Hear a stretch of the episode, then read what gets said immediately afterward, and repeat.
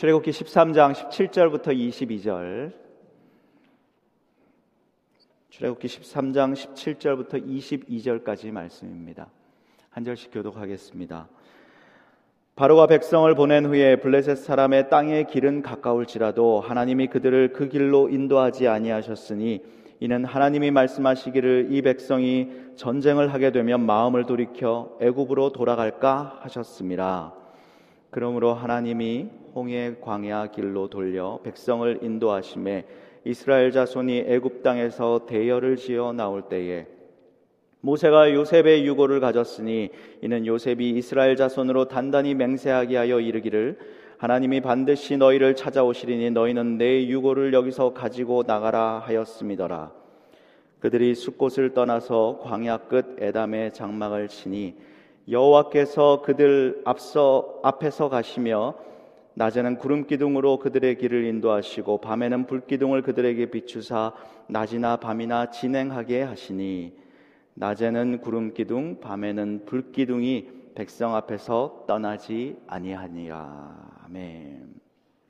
지난번 설교에서 제가 저는 찬양 설교할 때 찬양하는 거 별로 안 좋아합니다 했더니 우리 순수하신 우리 백장영 목사님께서 아 목사님 그러면 우리는 이제 설교할 때 찬양 어떻게 합니까?라고 하셨습니다. 그래서 저는 오늘 팝송으로 시작하겠습니다. 돈 맥클린이라고 하는 팝송 가수가 불렀던 old 팝송 70년대에 나온 곡인데요. 돈 맥클린의 빈센트라고 하는 곡 아십니까? 빈센트. Starry, Starry Night 많이 들어보셨죠? 이 Starry, Starry Night이라고 하는 이 가사가 어디서 나왔느냐 그림을 한번 보여주시면 바로 이 그림에서 나왔죠. 빈센트 반고호를 대상으로 한 팝송입니다. 별이 빛나는 밤이죠. Starry, Starry Night. 반고가 생을 마감하기 1년 전에 정신병을 앓고 있을 때 이 그림을 그렸습니다. 우리가 잘 아는 이 그림에 보면 밤하늘에 빛나는 별이 이렇게 있는데 소용돌이가 막 치고 있지요. 정신적으로 고통을 당하고 있는 그의 내면을 표현한 그런 그림입니다. 방고의 이 삶을 어둡고 방황하고 불행한 사, 불행한 그러한 삶이다라고 보는 사람들이 대다수지요. 그렇지만 또 신앙적으로 평가하는 평론가들은 굉장히 반고우는 그리스도 중심의 기독교 신앙을 가지고 있었고 그의 그림을 보면 하나하나가 다 그의 기독교 신앙이 묻어 나온다라고 평가하는 평론가들이 많습니다. 빈센트 반고호 내 영혼의 자서전이라고 하는 이 책에 보면 반고우가 그의 인생의 길을 놓고 심경을 이렇게 표현했습니다. 나의 새로운 운명의 길이 열렸습니다. 새로 태어난 나 빈센트, 이제 나는 성직자의 길을 버리고 화가의 길을 선택했습니다. 내 나이 27세 불확실한 미래 때문에 방황하는 일은 더 이상 없을 것입니다. 이 길은 하나님의 계시와 약속 속에서 시작되는 영원한 길입니다. 어떠한 시련이 닥쳐도 나는 그 길을 갈 것이며 그 속에서 나와 하나님 사이의 만남을 이루어내고야 말 것입니다. 여러분 반고흐가 목회자의 길을 가려고 했다. 여러분 알고 계셨습니까? 아버지, 할아버지, 증조 할아버지 모두 목회자였다고 합니다. 사역자로서 교회에서 일도 했고요. 그리고 성경 번역도 했고 평신도 사역자로서 설교도 했고요. 신학교 시험도 봤지만 두 번 실패했지만 그래도 어렵게 어렵게 들어갔습니다. 그런 그가 신학교를 다니다가 중퇴를 하고 그리고 평신도 설교자로 살아가면서 자신의 진로에 대해서 많이 고민했습니다. 그런데 동생 테오, 테오라고 하는 동생이 화가의 길을 그에게 제안하죠. 그래서 그 화가의 길을 선택하고 흔들림 없이 그 길을 가겠다. 하나님이 내게 허락하신 길이라고 믿고 간 것입니다. 화가의 길로 들어섰지만 그가 어땠습니까? 말년에 정신병을 앓고, 앓고 또 그의 말년은 참 그의 인생 전반이 참 고통스럽게 방황했다라고 하는 것을 우리는 알고 있습니다. 그럼 우리는 질문을 할 수 있습니다. 목회자의 길을 버리고 그 길로 가서 그런 거 아닙니까? 목회자의 길로 갔었으면 성령 충만하게 잘 갔, 갔지 않겠습니까?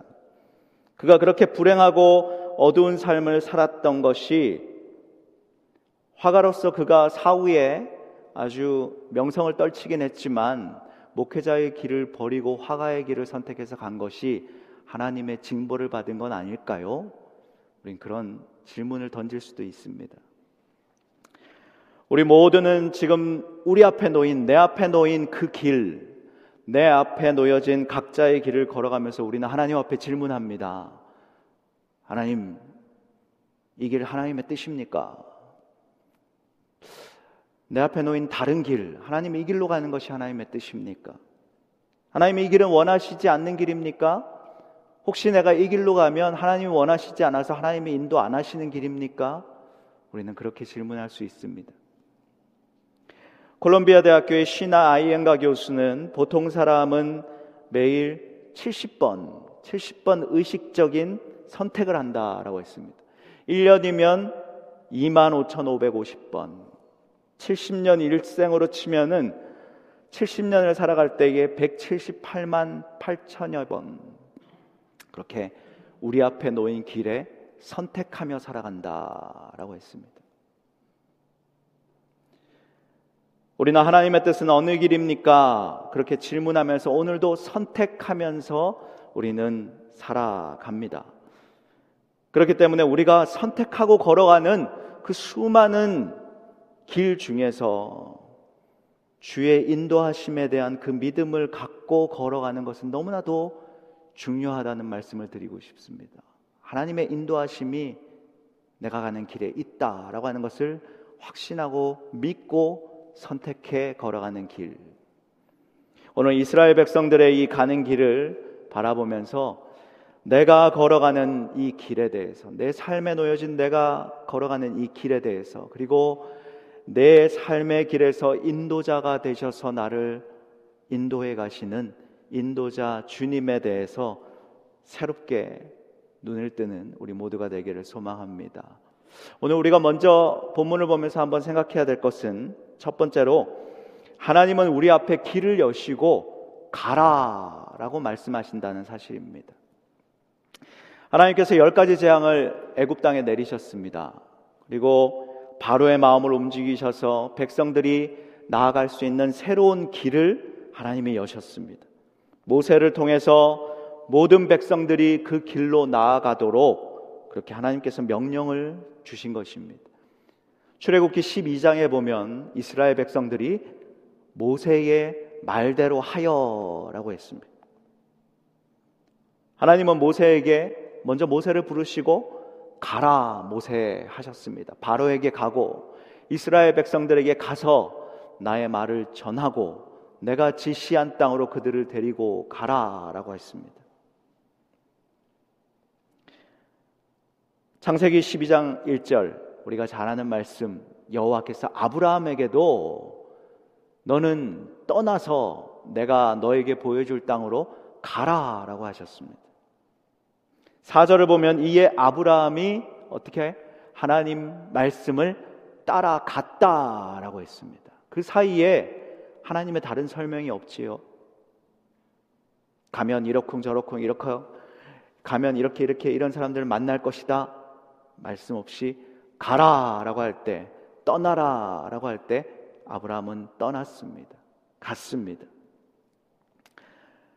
하나님은 이스라엘 백성들에게도 모세에게도 홍해가 너희를 기다리고 있을 것이다. 가다가 뒤를 돌아보면 애굽 군인들이 다시 또 쫓아올 것이다. 구체적으로 설명하지 않으셨습니다. 하나님은 세세하게 그렇게 알려주시지 않지요. 그것이 우리를 답답하게 하는 거죠. 청년들을 비롯해서 우리 모든 성도님들이 내 가는 길에 하나님이 분명하게 하나님의 말씀으로 다 알려주신다고 믿고 있는데 왜 이렇게 구체적으로 안 보여주시고 안 알려주시고 하나님의 뜻이 무엇인지 갈등할 때가 우리는 너무나도 많지요. 아브라함은 갈 바를 알지 못했다. 그리고 갔다. 우리는 크게 들어야 합니다. 하나님은 우리에게도 오늘 동일하게 가라라고 말씀하십니다. 가라. 하나님이 가라 하니까 그냥 믿고 간 겁니다. 우리는 하나님의 뜻, 하나님의 뜻을 말씀해 주시면 가겠습니다. 그렇지만 하나님은 그냥 내 앞에 길을 여시면서 내 앞에 길을 두시면서 가라라고 하십니다. 그 길은 한 길이 아니라 여러 길일 수도 있습니다. 여러 문일 수도 있습니다. 하나님은 여러 길, 여러 문을 두고 가라라고 하십니다. 우리는 어떻게 해야 합니까? 우리는 믿음을 가지고 가는 순종을 먼저 해야 합니다. 가는 순종이 있을 때에 하나님의 일하심을 경험하게 됩니다. 이스라엘 백성들이 바로가 지금 보내주는데 하나님의 바로의 마음을 움직이셔서 바로가 이제 가도 된다, 가라 라고 하는데 하나님의 뜻을 분명하게 안 보여주셨습니다. 나는 머물러 있겠습니다. 라고 하는 사람이 있었다면 홍해의 기적 못 받겠지요. 하나님이 애굽 군대를 몰살시키는 그 역사적인 장면을 못 봤겠지요. 우리는 미리 무엇을 다 알려주셔야 하고 기도하면서 하나님의 뜻을 구합니다. 하나님 다 보여주셔야 하고 확실한 응답 주시면 가려고 하는 그런 성도님들도 있을 줄 압니다. 주의 뜻을 알려주세요. 기도하고 있습니다. 하고 안 가는 거죠. 그리고 뭐라고 합니까? 나는 준비가 안 된 사람입니다. 하고 또 안 가기도 합니다. 우리 청년들, 배우자를 놓고 기도는 많이 하지요. 많은 청년들 뭐가 문제죠? 하나님의 때에 하나님의 뜻으로 하나님의 보내주시는 배우자 내 앞에 나타날 줄 믿습니다. 그리고 안 가는 거죠. 하나님의 뜻을 믿고 내 배우자 상을 위해서 하나님 앞에 기도했다면 가야 합니다.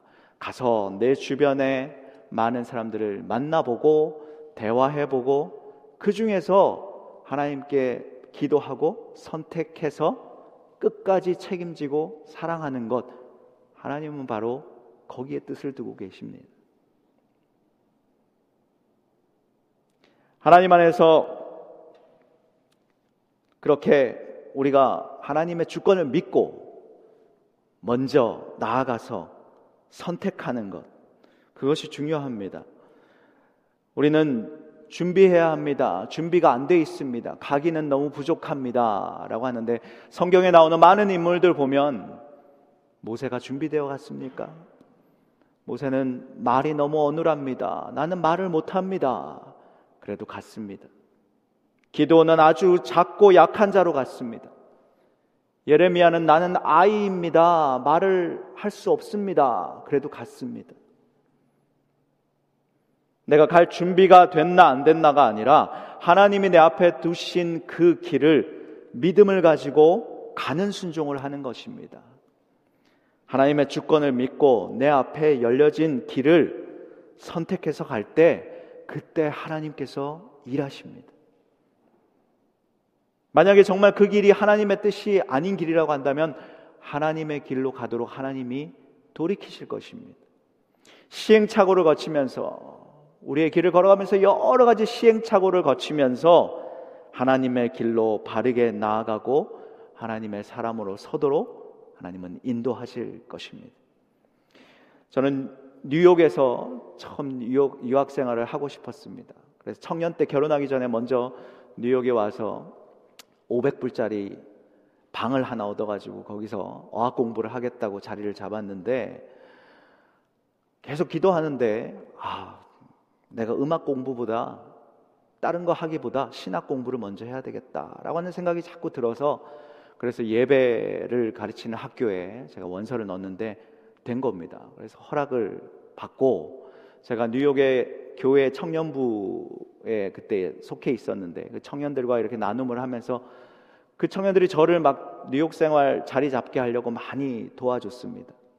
근데 죄송하지만 제가 텍사스로 가야 합니다라고 하니까 청년들이 뉴욕 청년들이 도무지 이해가 안 된다는 표정으로 그 말 타고 다니는 텍사스를 왜 가려고 합니까? 뉴욕까지 왔으면 여기서 자리 잡아야지. 그러면서 다 말리는 겁니다. 그런데 계속 그 마음이 들어서 저는 이제 한국에 들어가서 그때 이제 와이프랑 결혼하고 바로 짐을 싸들고 미국으로 와서 텍사스로 간 것이죠. 아무도 아는 사람 없고 가서 어떻게 헤쳐나가야 될지 모르는 길이었지만 성령님만 기대. 제가 그때 기도하는 게 성령님만 기대합니다. 성령님만 기대합니다였습니다. 공항을 공항에 와서 픽업 제 라이드를 해준 그 전도사님도 모르는 분이었는데 그분이 저를 잘 도와주셔서 그날 저희가 텍사스 토요일 날 도착했는데 다음 날 주일 예배를 가려고 하니까 차도 없고 아는 교회도 없고 그 전도사님이 본인이 이제 오늘부터 다른 교회를 가서 사역을 하려고 하는데 그래도 우리가 왔으니까 본인이 다니던 교회 마지막으로 한번 가겠다. 저를 데리고 간 거죠. 예배를 함께 잘 드리고 이제 나와서 집에 가려고 현관 교회 현관을 나오는데 제 뒤에서 친구야 그러는 겁니다.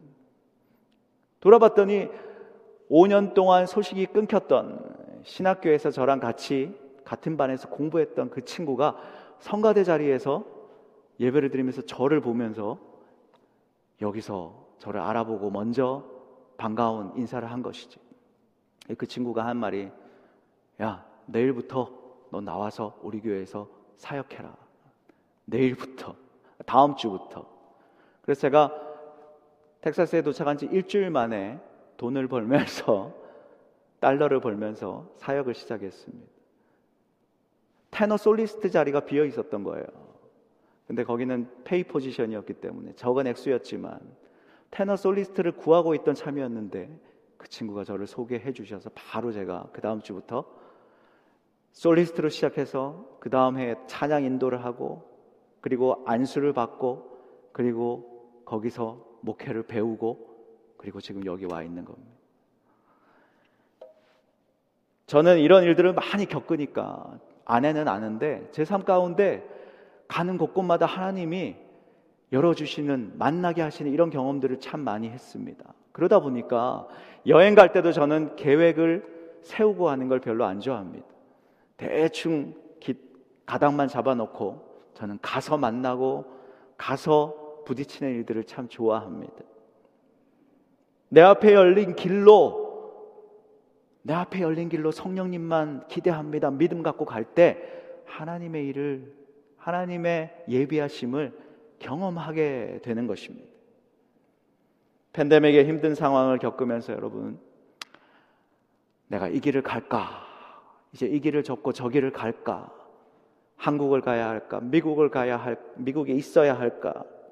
저걸 할까? 이걸 할까? 갈림길에서 선택을 놓고 하나님의 뜻을 구하고 계십니까? 아담과 하와를 사랑하시는 하나님께서는 그거 하나 먹지 마라고 하셨지만 다른 거 네가 원하는 대로 선택해서 먹어라라고 하셨습니다. 하나님은 이 길로 안 가면 안 돼. 이 길만 가야 돼 하는 하나님 아니십니다. 반드시 이 길로 가야 내가 너를 인도한다. 하나님은 그렇지 않습니다. 하나님의 주권과 인도하심을 믿고 우리 앞에 열려진 길로 우리가 믿음을 가지고 하나님의 인도하심을 믿고 나아갈 때에 하나님 친히 우리를 인도해 주시는 하나님이신 줄 믿습니다. 열려진 길로 그래서 우리는 가는 순종을 하면 되는 것입니다. 믿음의 발걸음을 떼시는 여러분들 되시기를 주의 이름으로 축복합니다. 또 한 가지는 하나님은 우리의 길이 아닌 하나님의 길로 인도하십니다. 17절을 보면 바로가 백성을 보낸 후에 블레셋 사람의 땅의 길은 가까울지라도 하나님이 그들을 그 길로 인도하지 아니하셨다라고 했습니다. 이스라엘이 지금 바로의 손에서 완전히 벗어났습니다. 바로가 보냈지요. 이제 해방이라고 외치고 좋아해야 될 거 아닙니까? 그런데 홍해와 같은 거대한 장애물이 그들 앞에 있, 었습니다 그들은 알지 못했습니다. 바로의 손에서 벗어났으면 탄탄대로로 하나님께서 인도하시는 길로 빨리 목적지에 도달해야 되는 거 아니겠습니까? 그러나 땅의 길은 가까울지라도 하나님이 그들을 그 길로 인도하지 않았다라고 하셨습니다. 애굽에서 바닷길을 통해서 가면 일주일이면 갈 수 있는 가나안으로 갈 수 있는 길이었지만 하나님은 홍해를 거치게 하시고 광야를 지나게 하시고 험하고 돌아가는 그 길로 하나님은 인도해 주셨습니다. 하나님의 말씀을 따라 내가 믿음을 가지고 간다. 내 앞에 놓인 길로 가다 보면 이러한 위험을 만날 수 있는 것입니다. 그 길은 위험하고 험할 수 있습니다. 그럴 때 우리는 의심하게 되죠. 이 길은 하나님이 원하시는 길이 맞을까? 더디고 힘들고 지치는 이 길이 하나님이 내게 허락하신 길인가? 그러나 그 길은 우리 자신의 길이 아니라 하나님이 인도하고 계시는 길이라고 하는 사실을 우리는 믿어야 하는 것입니다. 하나님의 뜻이 무엇입니까? 왜 그렇게 멀리 돌아서 험하고 험한 그 길을 가게 하시는 것입니까? 17절을 다시 보시면 이 백성이 전쟁을 하게 되면 마음을 돌이켜서 애굽으로 돌아갈까 하셨습니다라고 했습니다. 하나님의 그 배려죠. 빠르고 편한 길이지만 그 길로 가면 전쟁을 할 수 있고 블레셋 사람과 전쟁하면 이 백성들이 노예 생활만 하던 이 백성들이 전쟁을 어떻게 해? 전쟁을 하게 되면 무서워서 다시 후회하면서 돌아갈까? 다 아시는 하나님, 그들의 약함과 그들의 부족함 아시는 하나님이 그렇게 돌아갈까 하였습니다. 그렇기 때문에 그 길로 보내지 않는 것입니다. 나의 인생길에서 나의 약함을 다 아시고 내가 넘어질 거다 아시는 하나님께서 나를 살피시고 배려하시면서 지금 하나님의 길로 갈 수 있도록 인도해 가고 계신다라고 하는 사실을 여러분 아십니까? 하나님은 하나님의 길로 가게 하시면서 무엇을 원하실까요? 하나님은 우리가 좋은 길을 선택해서 가는 걸 원하실까요? 아니면 그 길로 나아가면서 우리가 성장하길 원하실까요? 하나님의 뜻은 하나님의 길로 가게 하시면서 하나님의 사람으로 길러내고 하나님 안에서 더 원숙한 원숙해지도록 우리를 만들어 가길 원하시는 하나님이십니다. 하나님과 더 친밀해지고 그 길을 걸어가면서 험하고 힘들지만 그 속에서 낙심하고 좌절하는 것이 아니라 하나님과 함께 춤추고 하나님과 기뻐하고 더 하나님 의지하는 사람으로 원숙해져 가는 우리가 될 수 있도록 그 길로 인도하시지요. 하나님의 뜻이 그것인 줄 아셔야 합니다. 하나님의 뜻을 분별하라. 하나님의 기뻐하시고 온전하신 뜻을 분별하라. 라고 할 때 기뻐하시는 뜻은 바로 그것입니다. 이 길을 잘 선택해야 하나님 기뻐하시는 것이 아니라 그 길로 나아갈 때에 하나님 닮은 사람으로 세워져 갈 때 하나님은 기뻐하십니다. Indie Worker라고 하는 책이 있는데요. 거기 보면은 코로나 시대, post 코로나 시대를 살아가는 직장인들에게 slow career가 되어야 된다. 이제 fast career가 아니라 slow career를 제안하는 것입니다. 그게 무슨 말이냐? 좀 더 빨리, 좀 더 높이, 빨리빨리 승진하고 빨리빨리 성공하려고 하는 지금까지는 fast career를 지향하면서 살아왔는데 post 코로나, 이제 코로나 시대 이후에는 빨리 가려고 하면 안 되고 그 직장 생활 속에서 얼마나 내가 충실하게 얼마나 그 과정 가운데 행복을 누리는가. 길게 할 수 있는 일. 한국에서는 50대의 직장을 그만두는 경우도 많다고 하지요. 50대 직장 그만두면 한 2, 30년 동안 내가 할 일들을 찾아야 합니다. 그것이 바로 fast career. 그렇게 살지 말고 천천히 가더라도 더디게 가더라도 내가 평생 기쁨을 누릴 수 있고 행복을 찾을 수 있는 그러한 일을 찾아야 한다라고 제안하는 것입니다. 원숙해져 가는 과정을 의미하고 끊임없이 그 길 가운데 나를 쇄신해 가는 그러한 일을 제안하는 것입니다. 하나님 역시 마찬가지 하나님의 길로 우리를 인도해 가실 때 더디고 힘든 길이지만 하나님은 우리를 그 속에서 세워 가실 줄 믿습니다. 길러 가실 줄 믿습니다.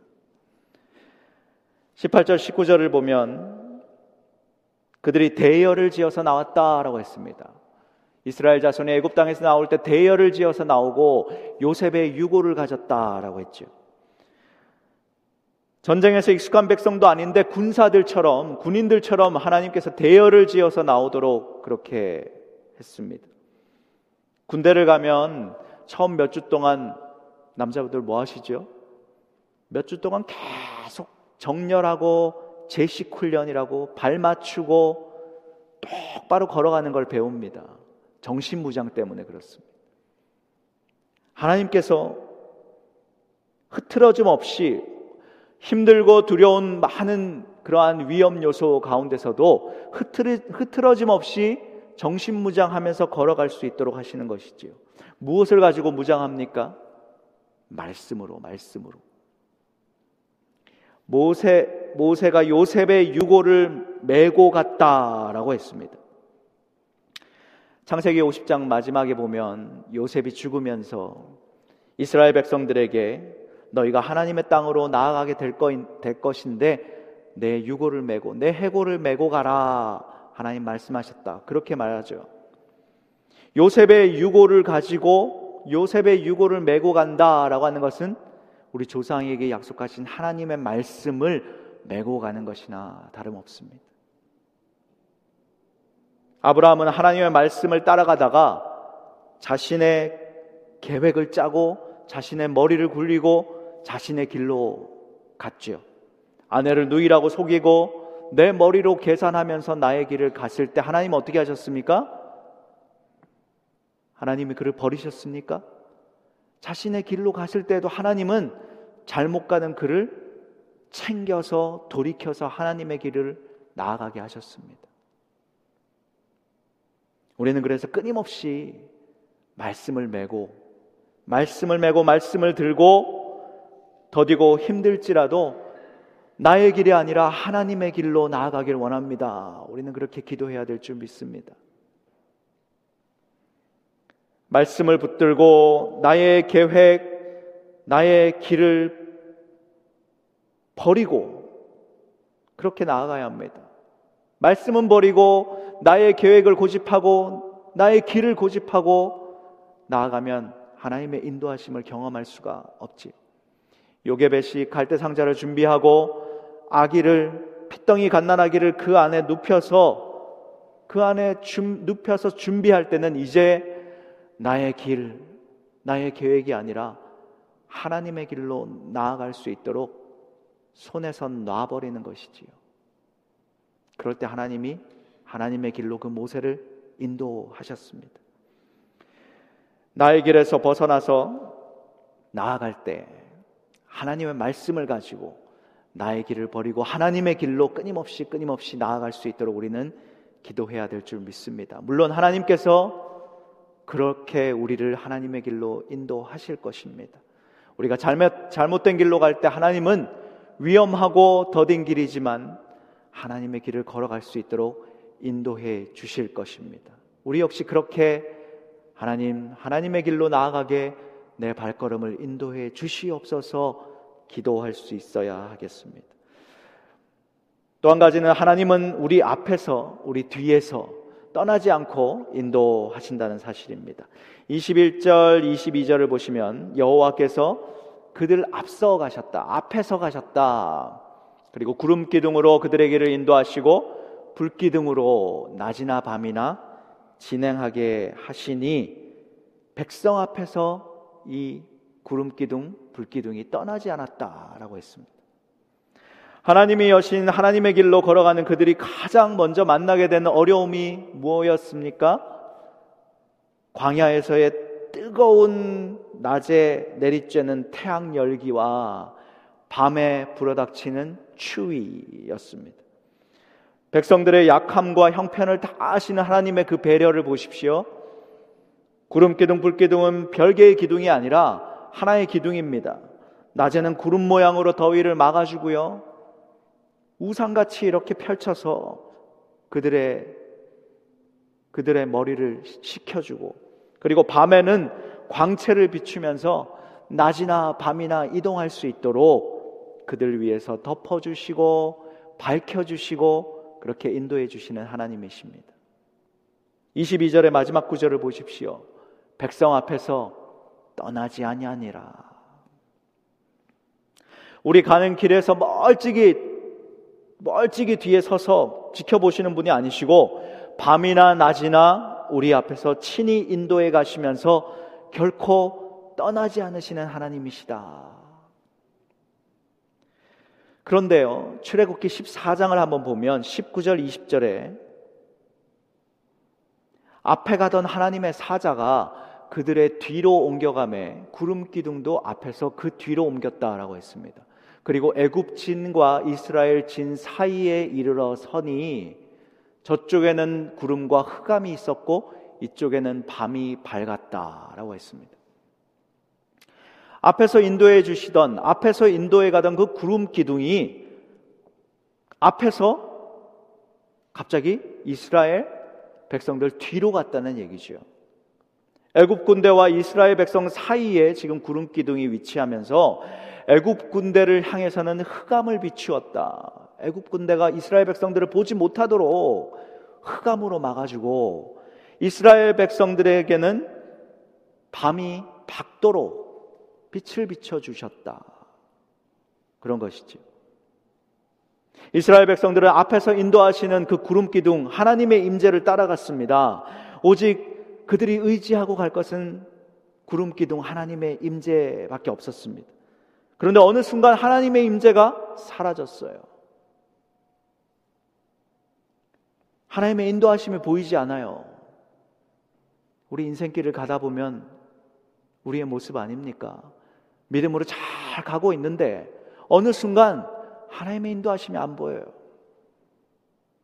하나님의 내 삶 가운데 개입하지 않는 것 같아요. 아, 하나님 어디 계십니까? 그때 하나님 어디 계십니까? 오늘 말씀을 보면 뒤를 봐야 된다. 뒤를 돌아보면 우리 삶 가운데 뒤에서 방패가 되어 주시고 대적들을 막아 주시고 뒤에서 챙겨 주시는 하나님을 만날 수 있습니다. 내 갈 길 잘 가고 있다가 하나님의 임재가 안 보이시고 하나님의 도움이 안 보인다. 우리 삶의 뒤를 돌아보십시오. 하나님이 다 챙겨 주셨어요. 하나님이 오늘 여기까지 올 수 있도록 하나님이 그때 그때 그때 다 피할 길 열어주시고 막아주시고 도와주셨어요. 제가 이전 설교에서 아들 준하가 다친 이야기를 좀 자세하게 여러분들에게 예화로 나눴습니다. 저는 그 예화를 할 때 고민을 많이 했습니다. 계속 설교하다가 이걸 넣을까 말까, 넣을까 말까. 그러다가 자세하게 제가 그 예화를 나눴는데 얼마 뒤에 나눈 지 얼마 뒤에 김중현 집사님 내에서 연락이 왔지요. 그리고 아들 크리스토퍼가 응급실에 가는 상황이 발생했습니다. 제가 그날 병원에 계시는 김현주 집사님과 엄마와 통화를 했는데 김현주 집사님 그 다급한 상황에서 하시는 말씀이 목사님, 목사님 설교에서 주나 응급실 간 얘기 하셨는데 지금 우리가 딱 그 처지가 됐네요. 하나님 마음을 생각하게 됩니다. 그러시는 거예요. 제가 김중현 집사님과 통화했습니다. 김중현 집사님 뭐라고 하시냐면 엄마만 갈 수 있으니까 똑같은 상황으로 제 아들 때와 똑같은 상황으로 엄마만 들어갈 수 있으니까 아빠가 지금 곁에 못 있어 주니까 우리 크리스토퍼가 그렇게 좀 불편하다고 할 때 내가 이 아빠로서 빨리 좀 병원에 가서 조치해 줬으면 좋았을 텐데 아들에게 너무 미안합니다, 목사님. 그러면서 울먹이시는 거예요. 제가 예화를 나눌 때 그랬거든요. 제가 저희 준하와 함께 있지 못해서 그 시간에 너무 미안했다고. 제가 그 대화를 하면서 마음에 확신이 탁 들어오는데요. 하나님께서 미리 준비하시게 하시는 거구나. 하나님께서 이분들에게 하나님 말씀 들으면서 미리 믿음 준비하게 하셨구나. 앞서가시는 하나님께서 똑같은 상황, 더 위험한 상황을 맞이할 이분들에게 하나님 미리 믿음 준비하시도록 알려주시고, 다 그 말씀 생각하게 하시고, 그리고 믿음으로 이기려고 이길 수 있도록 하나님 인도하시는 거구나. 그렇다면 하나님 뒤까지 책임져 주시겠구나. 그런 믿음이 들었습니다. 인생길을 가면서 여러분 지치고 힘들 때 위험한 일 만나서 하나님의 인도하심 보이지 않을 때 참 팬데믹 상황 속에서 경제적으로도 어떻게 이런 상황이 발생할 수 있을지 이제 앞으로 나아가는 길이 너무 두려울 때 그러나 여러분 지나온 지나온 삶을 돌아보십시오. 하나님은 언제나 우리 앞에서 표지판이 되어서 인도해 주셨고 또 우리 뒤에서 방패막이 되어 주셨고 오늘도 이 시간 우리와 함께 역사하여 주시고 우리와 함께 동행해 주시면서 우리의 가는 길을 여전히 인도해 주시는 하나님이십니다. 중요한 것은 결코 뭐라고요? 백성을 떠나지 않았다. 여러분 믿으십니까? 우리의 삶에서 결코 떠나지 않는 그 하나님을 믿으면서 우리에게를 인도하시는 성령님, 우리 가는 길에 결코 홀로 두지 아니하시고 나에게를 인도자 되시는 주님, 방패가 되시는 예수 그리스도 의지하면서 걸어가는 우리가 되길 축복합니다. 제 아들은 공룡을 되게 좋아해요. 남자 아이들이 다 그렇죠. 공룡, 공룡.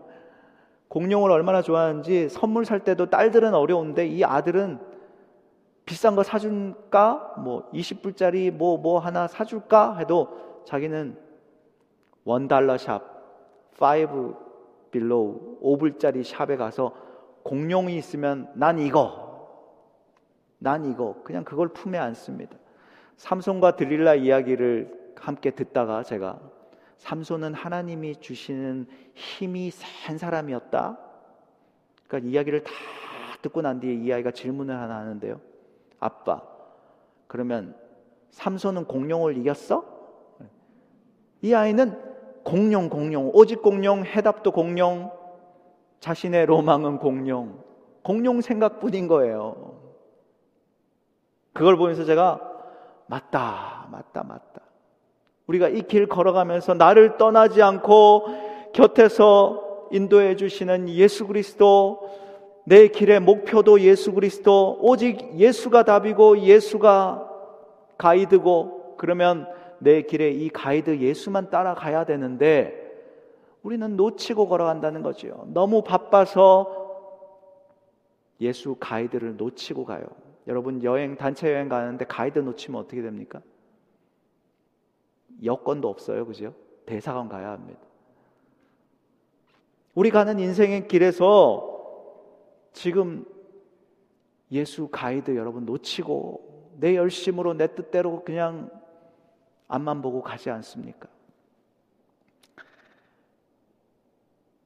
팬데믹의 어려운 길을 가면서 답답하고 아이들 교육도 걱정이고 사업도 예전처럼 회복도 안 되고 염려하고 그렇게 두려워하다가도 그럴 때 우리는 어떻게 합니까? 예수님은 어디 계시냐?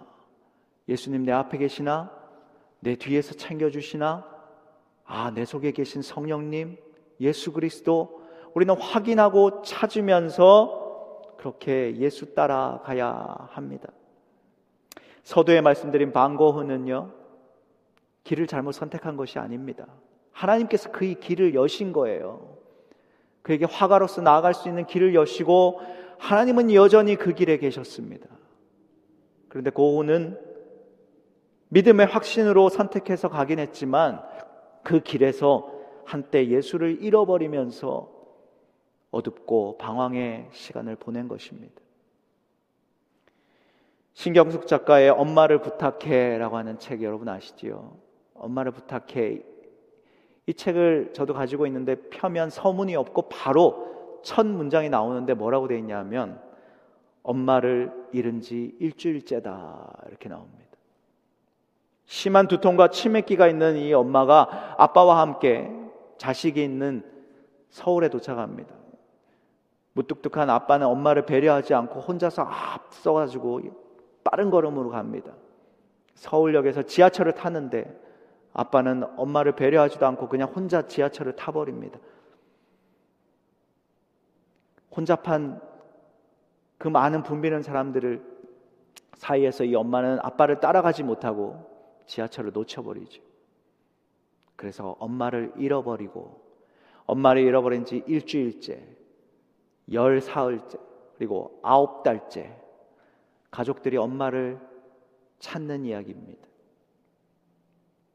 그리고 광고를 내고 찾지만 엄마를 찾을 수가 없고 엄마가 없어지고 나서야 이기적인 엄마를 모르고 살았던 자신들을 발견합니다.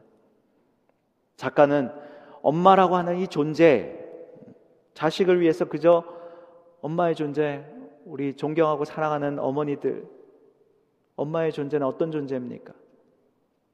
그저 자식들을 위해서 챙겨주시고, 아이스크림 하나를 드세요 해도 너희들 먼저 먹어라. 자식 입에 들어가지 않으면 먼저 자기 입에 넣지 않는 그런 엄마들, 흘러내리고 녹아내려도 자식 입에 먼저 주시지요. 가정에 고난이 닥치면 그렇게 연약하던 엄마가 가장 강한 엄마로 바뀝니다. 생일날에도 자식들이 생일상을 기뻐하면 엄마는 자신의 생일에도 손수 자신의 생일상을 차립니다. 그러한 엄마를 잃고 살았다. 우리 시대에 이러한 엄마의 존재를 잃고 사는 모든 독자들에게 먹먹하게 그리고 애절하게 그렇게 엄마의 존재를 알려주는, 알려주는 그런 내용입니다. 엄마의 사랑과 비교할 수 없는 자신의 모든 것을 거저 내어주시는 그 예수님의 그 챙겨주심, 예수님의 그 사랑, 오늘 나는 이 길을 가면서 예수를 잃은 지 일주일째입니까? 지난 한 주간 여러분, 여러분들의 길을 걸어가시면서 예수님을 잃은 지 며칠째입니까? 내 앞에 계시고, 내 뒤에 계시고, 내 안에 계신 예수님을 찾은 지 얼마나 되셨습니까? 예수님을 잃어버린 지 오래다 하시지 않습니까? 엄마의 사랑을 당연히 받으면서 엄마의 존재를 잃어버리고 사는 것처럼 주님의 사랑을 당연히 받으면서 주님 당연히 내 곁에 계시겠지. 주님을 잃어버린 채 여러분들의 길을 열심히 걸어가고 계시진 않았습니까?